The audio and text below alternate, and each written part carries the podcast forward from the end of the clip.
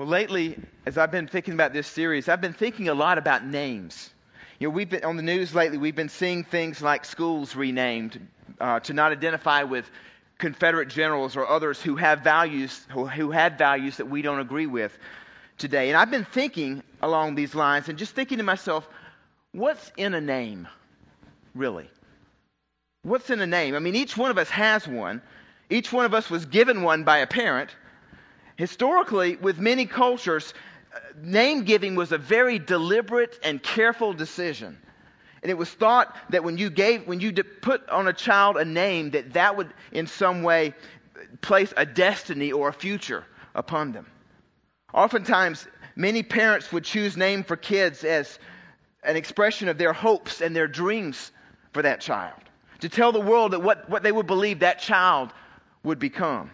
Native Americans, for example, when they chose names, they would choose names that would foretell what, this, what they believed this child would do to impact their world and nature.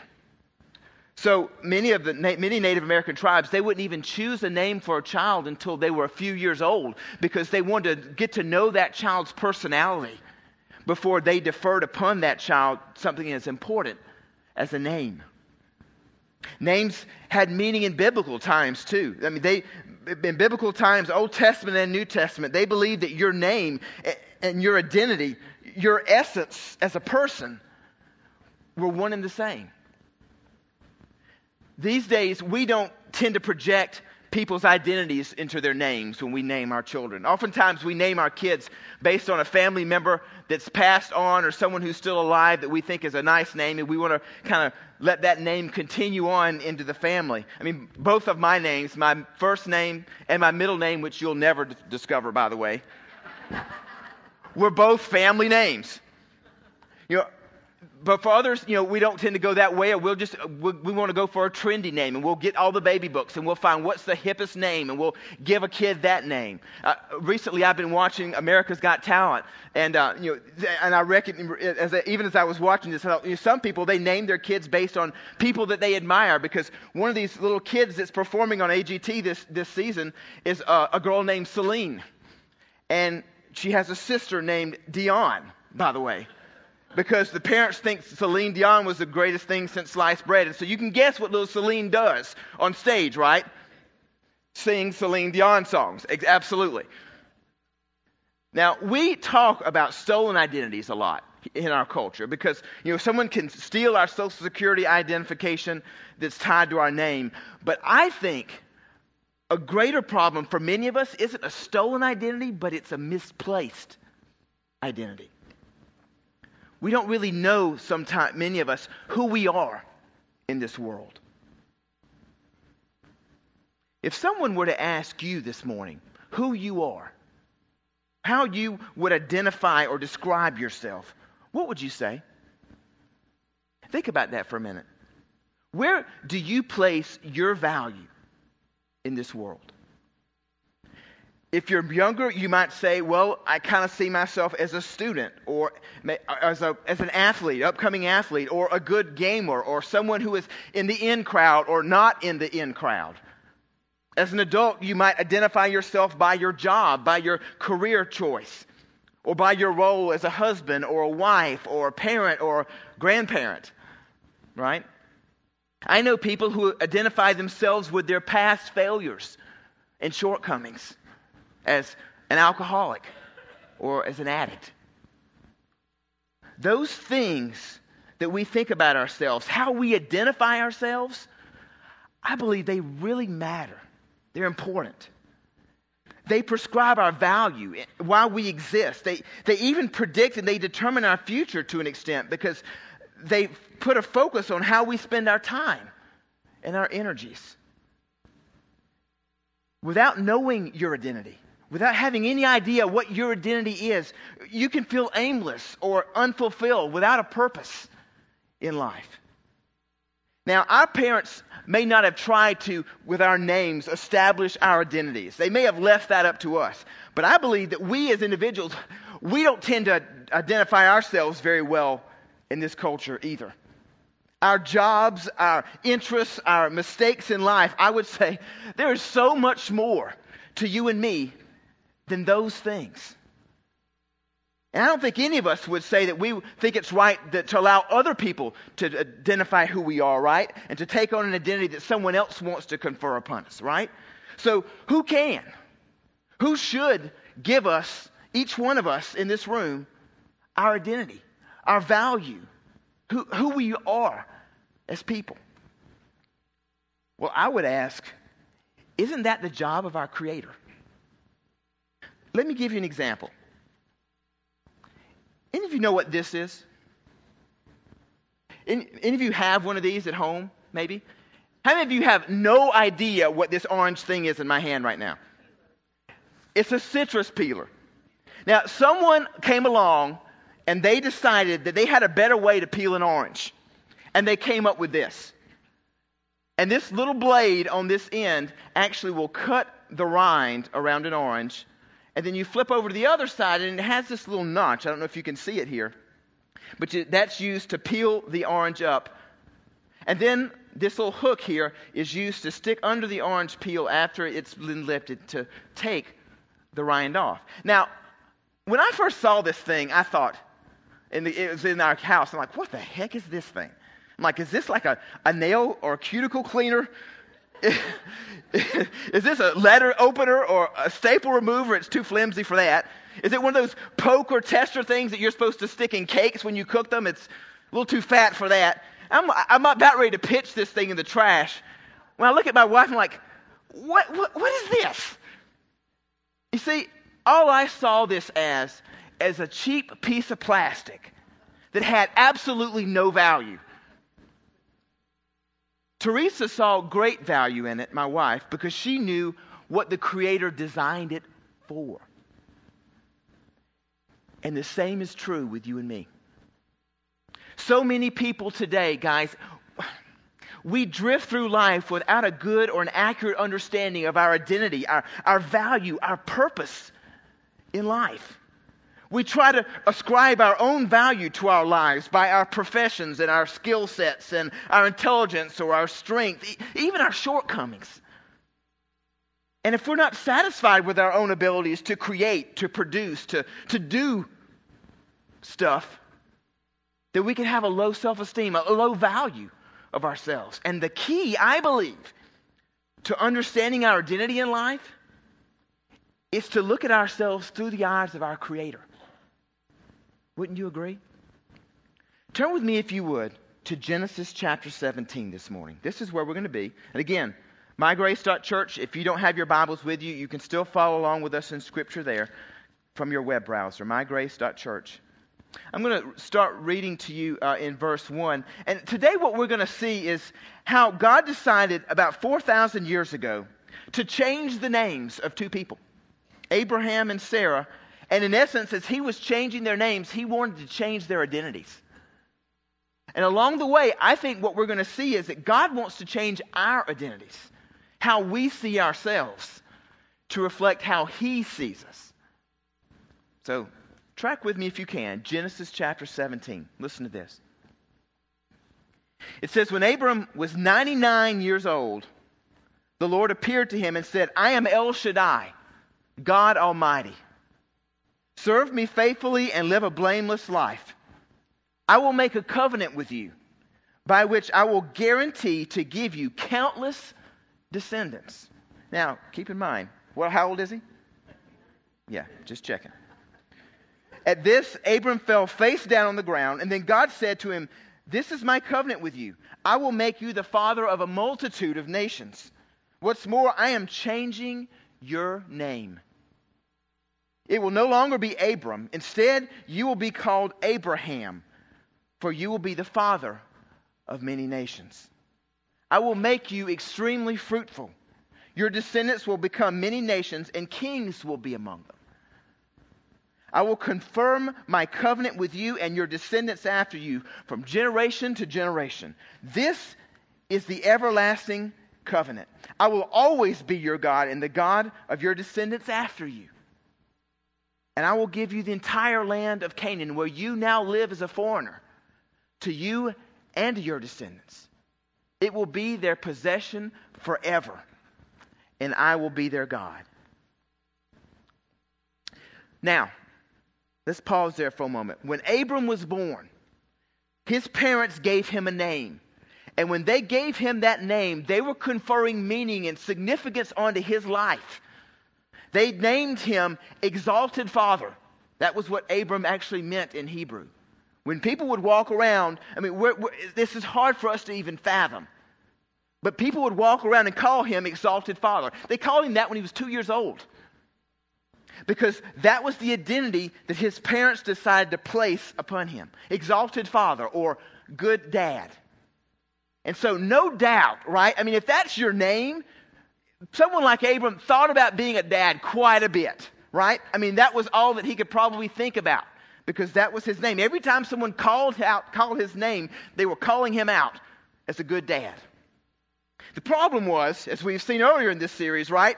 He wasn't one for most of his life because his wife was barren and infertile, unable to bear children. So people kept calling him good dad when he's 60, 70 years old, even though he's not a parent. Now, God shows up at age 75 to Abram and says, I'm going to make you a dad. But nothing happens, right? And then God promises him this again, and by age 86, Abram's just done with waiting. He's tired. He's like, you know what? I've been called dad now for 86 years. This time I do something about this. I'm taking this into my own hands. And if, as we've learned earlier in this series, he decides to sleep with his servant girl Hagar, and they bear a son named Ishmael. Now, at 99 years old, God shows up again. And he reminds Abram to faithfully trust in him. And he literally, at this moment, God literally changes his name. God says, No longer will you be called good dad, but dad of many nations, father of many nations. Every time someone will speak to you from now on, they won't just call you a good dad, they're going to call you the dad of many nations, the dad of a multitude. Now, imagine what that's like walking around town and asking people, Oh, would you not call me good dad anymore? Call me the dad of a multitude. Yeah, I'm 99, I got one kid, but change my name. This is the significance behind what's happening here. Now, God also renamed Sarah, and we don't know all the significance of that name change. It's been lost to history. But we do know that when God confers that name on his wife, Sarah, Abram just busts out laughing. He's like, This is the funniest thing I've heard in a long time. He's like, My wife, that old infertile woman, she's going to give birth to a son now. He even tries, if you look at this passage here, he even tries to convince God, you know what, God, it's okay you and I can just make do with Ishmael here. If we can make this work. God, even in this moment, gives their unborn son his name. As Abraham is laughing about this whole idea, God says, That's what you will call him when he is born. His name will be Isaac, which means laughter. And God's saying, I'm going to get the last laugh here in a culture where names meant everything, where it was believed to set a course for a person's future. God changes their names and literally changes their identity, how they see themselves. Now, these days, we don't put much value into names or to changing names because our identities aren't really wrapped up in them. Now, in India, I think this was interesting. in India, I found out in many parts of India, when someone accepts Christ as their Savior, they lit, and they get baptized, in the moment of baptism, they literally go through a name change. They decide to take on a new identity because they see themselves as a completely different person, a new creation, and the old name needs to go away with everything else. But for us, we don't, just, we don't link names with identity, and so it really doesn't mean all that much to us. And even though we don't do that, I would ask this morning don't we still all need God to help us to understand our true identities? How God sees us and how we're to see ourselves. I mean, if my identity helps me understand my value and can set a course for my future, if my Creator is clearly the best one to explain it, then what would He say? How does he see me? Well, thankfully, That answer to, in Scripture is very, very clear. God tells us in the Bible what our identity is. And it isn't as a gamer or a golfer. It isn't as a technician or an engineer or a parent or a grandparent. It's not as a, a failure or as an addict. God says your identity, your identity, sitting in this room this morning or listening online, is as a child of God. 1 John 3, it says, See how very much our Father loves us, for He calls us, He identifies us as His children. And that is what we are. See, this is the identity He wants you and me to live into and to find value in more than any other identity. More than your job, your hobbies, your interests, your skill sets. All those are great. But God says, from as I look at you as your creator, what I see is my kid. That's it. You know, there was a day back in the time of Jesus when some parents came to Jesus with their kids. Some of you maybe remember this story. And they gather around Jesus because they want Jesus to bless their kids, right? And you remember what the disciples do? They're like, guys, go away. Jesus is too busy for this, na- for this blessing stuff. We, we've got more important things to do. You remember what Jesus said in that moment? Jesus got on to his disciples, is what he did. And he said, Don't stop them because the kingdom of heaven belongs to those who come like these children. He explains that in heaven, that that's all we're going to be known as. That's all we're going to be identified as, as his kids. Now, you might be hearing this this morning, you're thinking, Dave, does it really matter? I, this sounds great. Maybe this makes for a great message, but does it really matter if I see myself as God's child or if I just see myself as an air conditioner repairman or a teacher in the public school? Yes, it does. I think it matters a lot. Because seeing yourself as a child of God also comes with some privileges. And if you don't embrace that identity, you lose out. You don't think about, you don't live into those privileges, and they don't set the course for your future. You know, there's a pastor by the name of Tim Keller, and he recently wrote an article about the privileges of living into this identity as a child of God. It's in your, this article is in your online sermon notes today at mygrace.church. It's a great read if you have some time later today to look at it.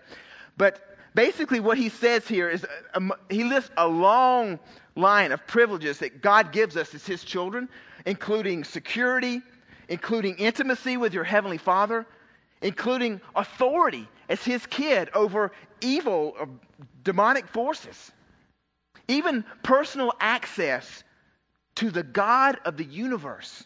That's what you get by being God's kid. Anytime you want it, you have access to the creator of the universe.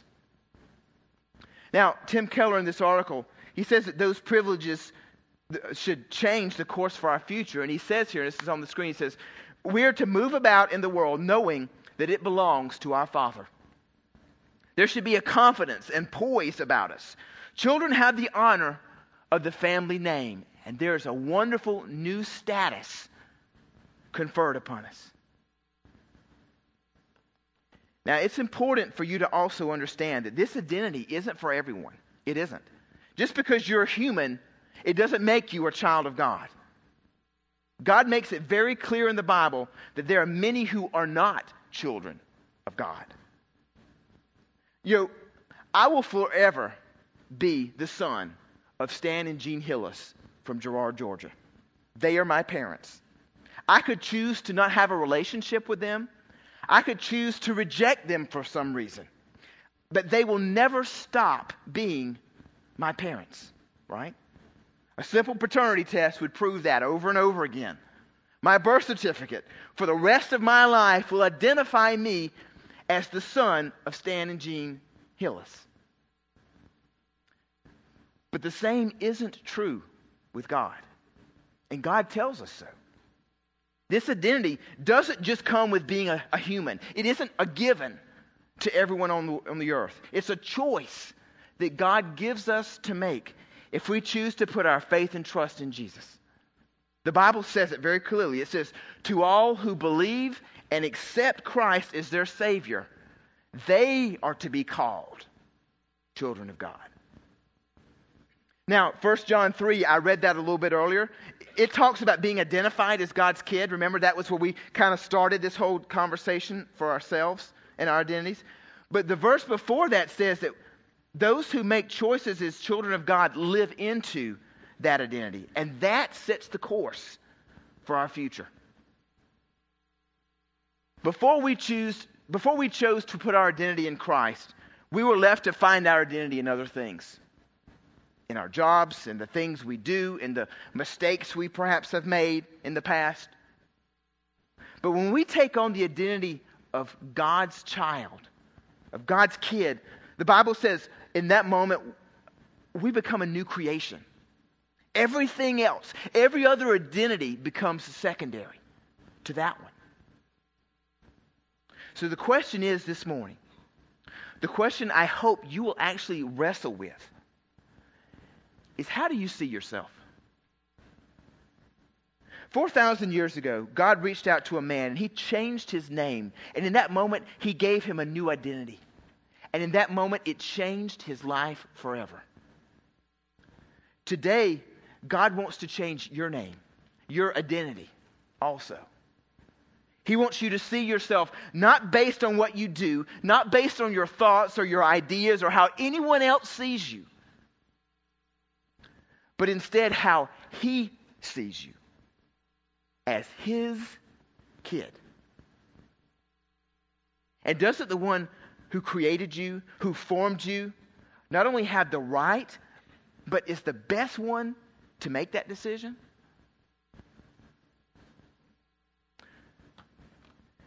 You know, when I came to Grace in 2011, one of the great blessings that you guys gave me in my letter of call was a sabbatical that I could take once every seven years. It would be a season when I could step away for a short time and clearly hear God's call for my life as well as for this community. Now, a few months ago, as I was thinking about this and preparing for that to happen next year, I found out about a grant that could be applied for through the Lilly Foundation for a sabbatical. Lilly uh, is a pharmaceutical company, some of you might know, but they have a foundation that gives resources to pastors because they believe, the Lilly Foundation believes, that healthy communities come from healthy churches. And they believe that healthy churches start with healthy pastors. So they have this grant available that pastors can apply for to meet all the needs for a sabbatical. And I applied for it, and it was an extensive process. It was like a 25 page proposal. It took a long time to put together, had lots of data in it, lots of things they wanted to see to justify why I or why we should get a grant like that, where hundreds of other people around the nation were applying for them as well. And they wanted to know how we would use those resources well if they were granted to me. And when I started thinking about that, I started thinking, how would I use those funds? And how would I use that time on, that, on a sabbatical? I actually had to look inside, really deep inside, and ask a few hard questions of myself. And one of the questions I had to ask myself was this identity question How do I really see myself today? I'll be honest with you. When I thought, when I thought about that, I thought, of, I, here's what I thought I'm a husband, I'm a dad. I'm a Georgia boy who's a lover of nature and health and fitness. I'm a broken, flawed man in many ways. Mostly, I identify myself as a pastor. That is my joy. That is what I love to do. In that moment, God helped me realize that I didn't truly identify myself as God's kid. Now, intellectually, theologically, of course, yes, I would tell you I identify myself as God's kid. But emotionally, if I were really honest with myself, I realized that I was placing my identity mostly in the things that I do. And that's reflected in what I value and how I spend my time.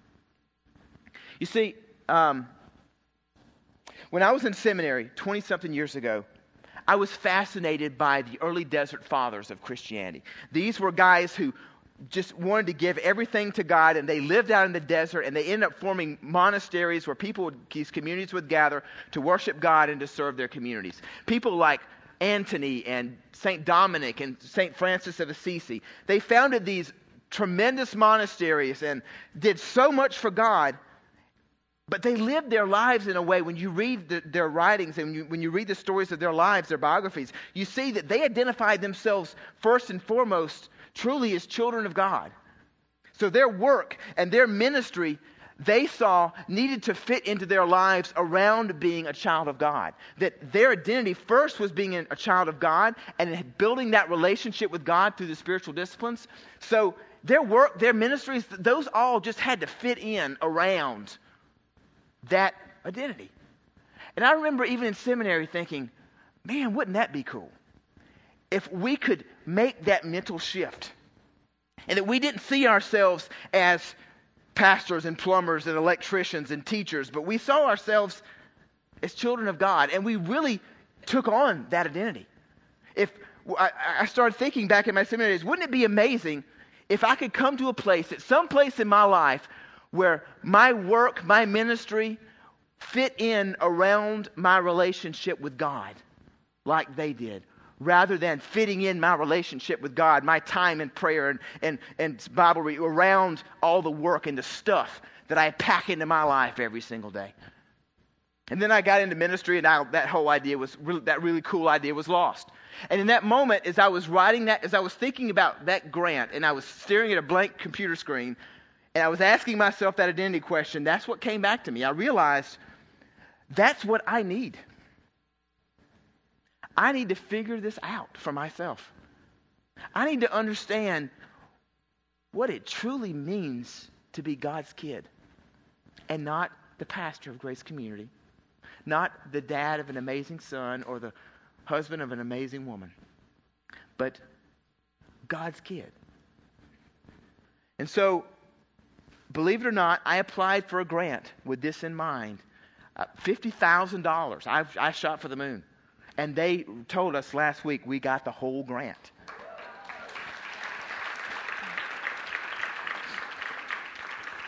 So next summer, I won't be here. I will be traveling with my family to see and experience where the early monastic people lived, how they lived their lives, and I will spend time in Europe resting and studying. And on each end of this sabbatical, I'm going to actually live in a monastery as a monk under the care of an abbot. I'm going to fully embrace this lifestyle and see what God has to root out of me to truly understand what it means to be God's kid. And through that process, there will be someone who comes alongside. You know, that this grant's going to be funding someone to take my place, and a really experienced pastor, my old mentor from uh, from my past church, Dwayne Cross, will be serving here. You will be so blessed by this man and his ministry in the summer of 2018. But I can't wait to see what God will do in me to change me, and how when I come back, hopefully I'll be able to give some of what I have learned through that experience to you because we live busy, crazy lives in this culture. And I think sometimes we miss out on the fact that our identity first is in being God's kid. So let me ask you this morning, one more time how do you identify yourself in this life? What holdovers of your past, of your, of your life before Christ, if you're a follower of Jesus today, do you still identify yourself with? How is your life dictated every day by the things that you identify yourself with the most?